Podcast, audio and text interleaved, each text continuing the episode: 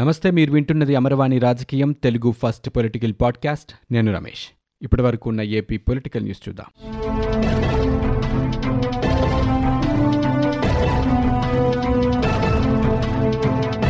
ప్రస్తుతం ఆంధ్రప్రదేశ్ రాజకీయాల్లో శ్రీకాకుళం జిల్లా రణస్థలంలో జరిగిన జనసేన పార్టీ యువశక్తి సభ హాట్ టాపిక్గా మారింది.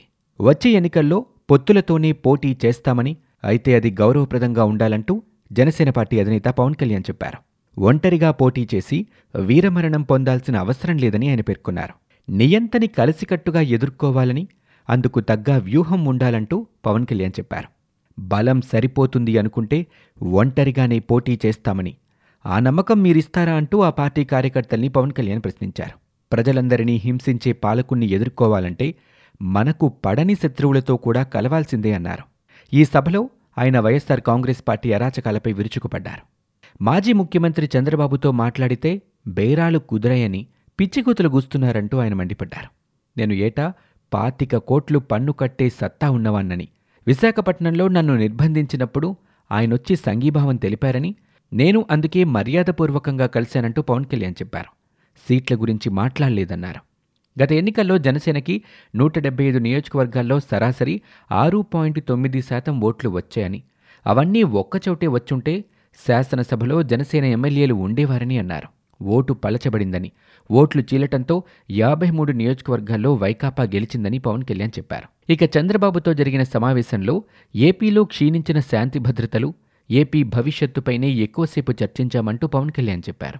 రెండున్నర గంటల పాటు ఏం మాట్లాడారు అంటున్నారని మొదటి పది నిమిషాలు బావున్నారా అనే కుశల ప్రశ్నలతో సరిపోయిందని తరువాత పోలవరం నిర్మాణంలో జాప్యం జలవనరుల శాఖ మంత్రి సంబరాల రాంబాబు పనితీరుపై ఇరవై మూడు నిమిషాలు మాట్లాడామని చెప్పారు. పెట్టుబడుల ఆకర్షణలో రాష్ట్రాన్ని పదిహేనవ స్థానంలో నిలిపిన ఐటీ శాఖ మంత్రిపై పద్దెనిమిది నిమిషాల పాటు చర్చించామని రాష్ట్రంలో శాంతి భద్రతలు క్షీణించాయని ఏం చెయ్యాలనే విషయంపై ముప్పై ఎనిమిది నిమిషాలు మాట్లాడామని పవన్ కళ్యాణ్ వివరంగా చెప్పారు. జగన్ మూడు ముక్కల ముఖ్యమంత్రి అని ఆయనకో ఢంకా పలాసు సలహాదారు అంటూ పవన్ కళ్యాణ్ ఎద్దేవా చేశారు. ముఖ్యమంత్రికి గ్యాంబ్లింగ్ పిచ్చి ఉందని ఆన్లైన్ గ్యాంబ్లింగ్ ఆడతారంటూ ఈ మధ్య తెలిసిందంటూ పవన్ కళ్యాణ్ విమర్శలు చేశారు. ఉత్తరాంధ్రని ప్రత్యేక రాష్ట్రం చేయాలని వైకాపా నాయకులు కోరటంపై పవన్ కళ్యాణ్ ధ్వజమెత్తారు. ప్రతి నాయకుడు తమ జిల్లాని ప్రత్యేక రాష్ట్రంగా చేసేయండని రాష్ట్రాన్ని ఇరవై ఆరు రాష్ట్రాలుగా విభజించేయండంటూ పవన్ కళ్యాణ్ మండిపడ్డారు. విభజన సమయంలో వీరంతా ఏం చేస్తున్నారని ఎందుకు అడగలేదని అన్నారు. పదవులు లేకపోతే రాష్ట్రాన్ని ముక్కలు చేస్తారంటూ ప్రశ్నించారు.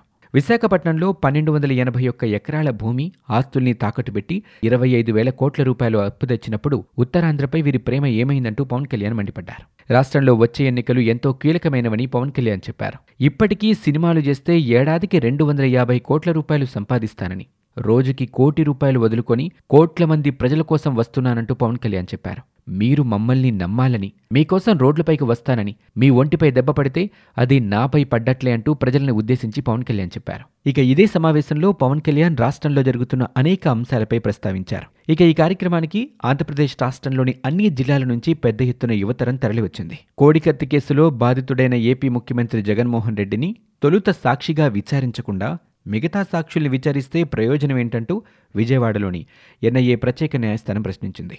విచారణ కోసం సిద్ధం చేసి సాక్షుల జాబితాలో బాధితుడి పేరు చేర్చి ఆయన న్యాయస్థానం ఎదుట హాజరయ్యేలా చూడాలంటూ ఎన్ఐఏ తరపు న్యాయవాదిని ఆదేశించింది. రెండు వేల పద్దెనిమిది అక్టోబర్ ఇరవై ఐదున విశాఖపట్నం విమానాశ్రయంలో అప్పటి ప్రతిపక్ష నేత జగన్మోహన్ రెడ్డిపై కోడికత్తితో దాడి జరిగింది. రెండు వేల పంతొమ్మిది ఆగస్టు పదమూడున ఎన్ఐఏ అభియోగ పత్రం దాఖలు చేసింది. ఈ కేసులో విచారణ స్కెడ్యూల్ ఖరారు కోసం న్యాయస్థానంలో ఎన్ఐఏ శుక్రవారం మేమో దాఖలు చేసింది. అభియోగ పత్రంలో మొత్తం యాభై ఆరు మంది సాక్షులుగా పేర్కొనగా విచారణ కోసం సిద్ధం చేసిన జాబితాలో పది పేర్లే పొందుపరిచి వారి విచారణకు స్కెడ్యూల్ ఖరారు చేయాలంటూ కోరింది. ముఖ్యమంత్రిగా రాజ్యాంగ పదవిలో ఉన్న వ్యక్తిపై జనసేన పార్టీ అధినేత పవన్ కళ్యాణ్ రణస్థలం సమావేశంలో నోటికొచ్చినట్టు మాట్లాడారని చేతికందే దూరంలో ఉంటే సీఎంను కొడతానంటూ ప్రగల్భాలు పలికారని చెప్పుతో కొట్టాలని ప్రజలకు పిలుపునిచ్చారని. కొట్టడానికి మాకు చేతులు చెప్పులు లేవా అంటూ ఏపీ పరిశ్రమల శాఖ మంత్రి గుడివాడ అమర్నాథ్ అన్నారు. రణస్థలం సమావేశంలో పవన్ కళ్యాణ్ చేసిన వ్యాఖ్యలపై ఆయన తీవ్రంగా మండిపడ్డారు. సమావేశ ప్రారంభంలో తనకన్నా పోరాడేవాడు మరెవరూ లేరని బీరాలు పలికిన పవన్ కళ్యాణ్ చివరికొచ్చేసరికి ఒంటరిగా పోరాటం చేస్తే వీరమరణం తప్పదంటూ తానొక ప్యాకేజ్ స్టార్నని చెప్పకనే చెప్పారని విమర్శించారు. ప్రజల మీద తనకు నమ్మకం లేదు కాబట్టి ఒంటరిగా పోరాడాల్సిన అవసరం లేదని చెప్పడం ద్వారా పొత్తులతో పోటీ చేస్తారని స్పష్టం చేశారని వ్యాఖ్యానించారు.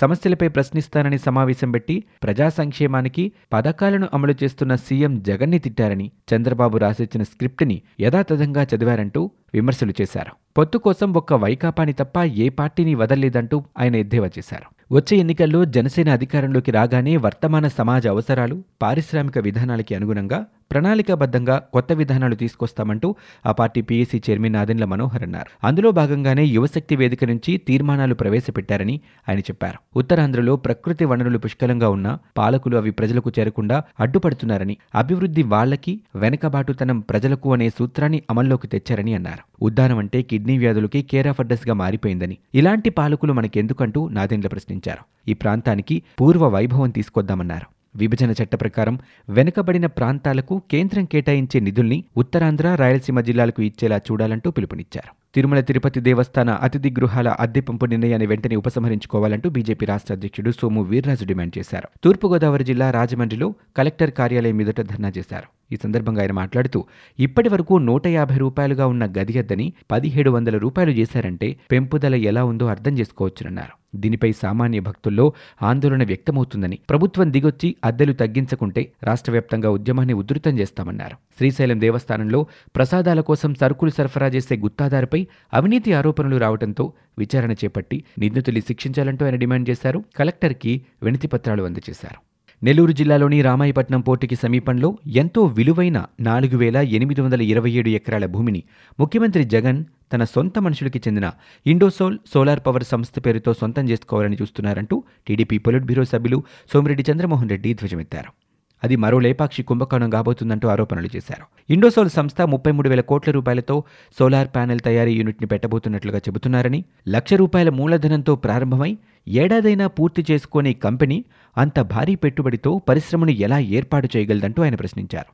ముఖ్యమంత్రికి సన్నిహితుడు వైఎస్ఆర్ జిల్లాకు చెందిన షిరిడీ సాయి ఎలక్ట్రికల్స్ సంస్థ యజమాని విశ్వేశ్వరరెడ్డి మరికొందరు డైరెక్టర్లుగా ఉన్న కంపెనీ కోసం పేదల భూముల్ని ప్రభుత్వం బలవంతంగా స్వాధీనం చేసుకోవాలనుకుంటుందంటూ ఆయన మండిపడ్డారు. ప్రతిపక్షాల కోసం కక్ష సాధింపు కోసమే తెచ్చే చీకటి జీవోలు న్యాయస్థానాల్లో నిలబడవని ఈ విషయాన్ని సీఎం జగన్ ఇప్పటికైనా గుర్తించాలంటూ తెలుగుదేశం పార్టీ రాష్ట్ర అధ్యక్షుడు అచ్చెన్నాయుడు అన్నారు.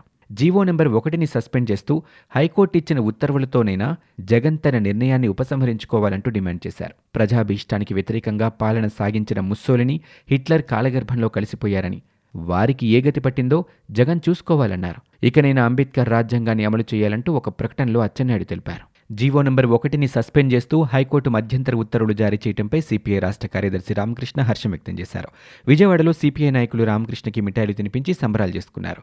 ఈ సందర్భంగా ఆయన మాట్లాడుతూ సీఎం జగన్మోహన్ రెడ్డి ఇప్పటికైనా విజ్ఞతతో ఆ జీవోని ఉపసంహరించుకోవాలంటూ డిమాండ్ చేశారు. జీవో నెంబర్ ఒకటిని హైకోర్టు సస్పెండ్ చేయడంపై సిపిఎం రాష్ట్ర కార్యదర్శి శ్రీనివాసరావు ఒక ప్రకటనలో హర్షం వ్యక్తం చేశారు. రాష్ట్ర ప్రభుత్వం ఇప్పటికైనా వెనక్కి తగ్గాలంటూ సూచించారు. ఆంధ్రప్రదేశ్ రాష్ట్రాన్ని కాపాడుకోవడానికి పార్టీలు కులాలు ప్రాంతాలకు అతీతంగా కలిసికట్టుగా కృషి చేయాలంటూ తెలుగుదేశం పార్టీ అధినేత చంద్రబాబు నాయుడు పిలుపునిచ్చారు. సంక్రాంతి పండుగ జరుపుకునేందుకు నారావారిపల్లి వచ్చిన ఆయన మీడియాతో మాట్లాడారు. రాష్ట్రంలో విధ్వంస పాలన కొనసాగుతుందన్న ఆయన ప్రతిపక్షాలని అనగదొక్కేందుకు చీకటి జీవోలు తెస్తున్నారంటూ మండిపడ్డారు. సంస్కరణ ఫలాలు అందుకునేలోగా వైకాపా ప్రభుత్వం వచ్చి చెడగొట్టిందన్నారు. ఈ సంక్రాంతి భవిష్యత్తు మీద భరోసా కోసం పోరాడి శక్తినిస్తుందంటూ ఆశాభావం వ్యక్తం చేశారు. ఎన్ఆర్ఐలు స్వగ్రామాలకు చేరుకుంటే సంక్రాంతికి కల వస్తుందన్నారు. నూతన ఉత్సాహం కోసం ఈ ప్రక్రియ నిరంతరం కొనసాగాలంటూ చంద్రబాబు నాయుడు ఆకాంక్షించారు. ఇవి ఇప్పటివరకు ఉన్న ఏపీ పొలిటికల్ న్యూస్. మీరు వింటున్నది అమరవాణి రాజకీయం తెలుగు ఫస్ట్ పొలిటికల్ పాడ్కాస్ట్. నేను Ramesh. For more details visit W W W dot Amarvani dot in we are also available on Google podcast Spotify iTunes and Apple podcast